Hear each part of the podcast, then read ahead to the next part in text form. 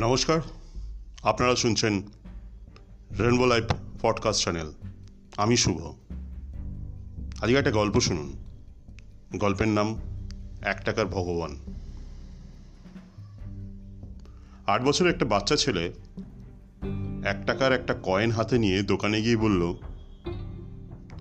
আপনার দোকানে কি ভগবান পাওয়া যাবে? দোকানদারের কথা শুনে কয়েনটা ছুঁড়ে ফেলে দিয়ে তাড়িয়ে দিল ছেলেটাকে। ছেলেটি পাশের দোকানে গিয়ে এক টাকা দিয়ে চুপচাপ দাঁড়িয়ে রইল। দোকানদার বলল, এই ছেলে, এক টাকা দিয়ে কি চাও তুমি? ছেলেটা বলল, আমি ভগবানকে চাই। আপনার দোকানে আছে? দ্বিতীয় দোকানদারও তাড়িয়ে দিল। কিন্তু অবুধ ছেলেটি হাল ছাড়ল না। একটার পর একটা দোকান ঘুরতে লাগল।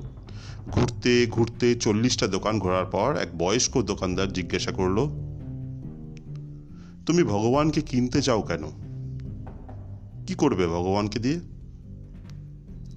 এই প্রথম কোনো দোকানদারের মুখে এরকম প্রশ্ন শুনে ছেলেটির চোখে মুখে আশার আলো ফুটে উঠল।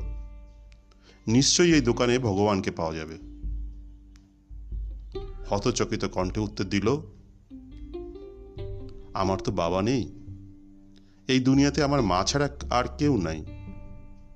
আমার মা সারাদিন কাজ করে আমার জন্য খাবার নিয়ে আসে। আমার মা এখন হাসপাতালে। মা মরে গেলে আমি খাব কি?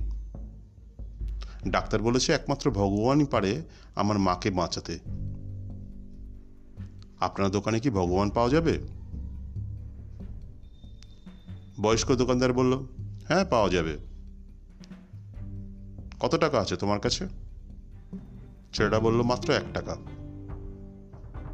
কোনো সমস্যা নেই, দোকানদার বলল, এক টাকাতেই ভগবান পাওয়া যাবে।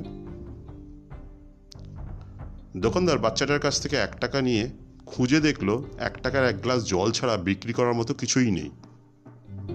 তাই ছেলেটিকে ফিল্টার থেকে এক গ্লাস জল ধরে দিয়ে বলল, এই জলটা খাওয়ালেই তোমার মা সুস্থ হয়ে যাবে। পরের দিন একদল মেডিকেল স্পেশালিস্ট ঢুকলো সেই হাসপাতালে। ছেলেটির মায়ের অপারেশন হলো। খুব দ্রুতই তিনি সুস্থ হয়ে উঠলেন। ডিসচার্জের কাগজে হাসপাতালের বিল দেখে মহিলার অজ্ঞান হবার মতো অবস্থা। ডাক্তার ওনাকে আশ্বস্ত করে বলল, চিন্তার কিছু নেই। গতকাল একজন বয়স্ক ভদ্রলোক আপনার সব বিল শোধ করে দিয়েছেন। সাথে একটা চিঠি দিয়েছেন। মহিলাটি চিঠি খুলে পড়ে দেখল, তাতে লেখা, আমাকে ধন্যবাদ দেওয়ার কোনো প্রয়োজন নেই। আপনাকে তো বাঁচিয়েছে স্বয়ং ভগবান। আমি তো শুধু নিমিত্তি মাত্র।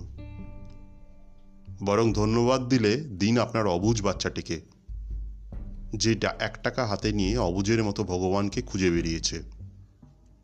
তার বুক ভরা বিশ্বাস ছিল একমাত্র ভগবানই পারে আপনাকে বাঁচাতে।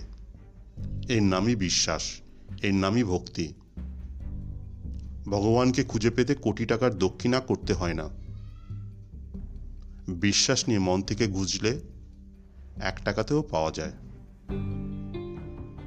শুধু খুঁজতে হবে মন থেকে। আসুন না, সবাই এই করোনা মহামারী থেকে বাঁচতে মন থেকে ভগবানকে খুঁজি। তার কাছে প্রার্থনা করি, তার কাছে ক্ষমা চাই। নিশ্চয়ই ভগবান আমাদের এই বিপদ থেকে রক্ষা করতে পারেন। আজকে এই পর্যন্ত রেনবো লাইভ পডকাস্ট চ্যানেল। আপনারা ভালো থাকুন, সুস্থ থাকুন।